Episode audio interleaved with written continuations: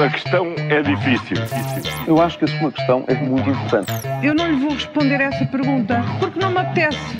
Ficará eventualmente a pergunta no ar. É uma boa pergunta essa. E esta quinta-feira falamos de uma estante que incomoda tanta gente, manifestações gigantescas, dilemas madeirenses, mas começamos por coisas eh, do além.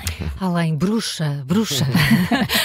Luís Montenegro tem que ir à bruxa. Olha, parece Júlio. que sim, desde que assumiu a liderança do partido, que o líder do PSD tem vivido cercado pela esquerda, pela direita, pelo próprio partido, por ele e pelas circunstâncias. Agora mais um caso complicado, a questão da Madeira, onde Montenegro investiu nas últimas eleições e que agora se vê refém do pedido que fez a Marcelo Rebelo de Sousa quando, no caso influencer, que se abateu sobre António Costa, solicitou de imediato eleições antecipadas. Veremos o que vai fazer agora. Ainda assim, não há nada que não aconteça ao líder social-democrata. Um dia destes, tem mesmo.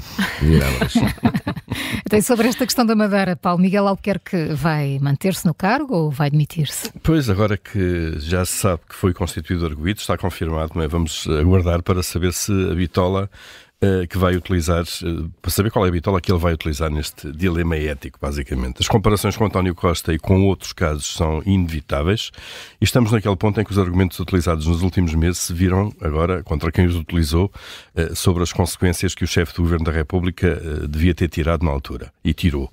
Eh, em novembro, perante as buscas no gabinete do Primeiro-Ministro Miguel Albuquerque, disse, e cito, que do ponto de vista da credibilidade das instituições democráticas é muito mau, porque isto faz com que comecem cada vez mais, e aliás isso tem acontecido, a emergir forças radicais e populistas. Portanto, basicamente está tudo dito, não é? Pelo próprio. E por quanto mais tempo vão ignorar os agentes da PSP e da GNR? Júlio? Olha, uma gigantesca manifestação tem em Lisboa que juntou os dois ramos das autoridades vindas de todo o país. Já lá vão muitos dias de protesto, muitas noites de agentes a passarem eh, em frente ao Parlamento, ao relento e o poder político a passar rigorosamente ao lado. O governo está em gestão, mas o país não está suspenso. Os que ainda estão a subiam para o lado porque dizem que é com quem vem a seguir. Os que vêm a seguir estão mais preocupados com, a com as campanhas eleitorais. Mas há um país para governar. E quem o faz? Ou será que estamos de facto ingovernáveis? Os polícias vão ter que ficar à porta do Parlamento, pelo menos até abril. E como pode uma estante incomodar tanta gente? Esta é a questão, Paulo. É a grande questão, não é? Olha, vamos começar por apresentá-la, não é? Chama-se Calax, tem 77 centímetros de largura por 1,47m de altura, custa 55 euros, é então uma estante e ontem esteve no centro da briga política.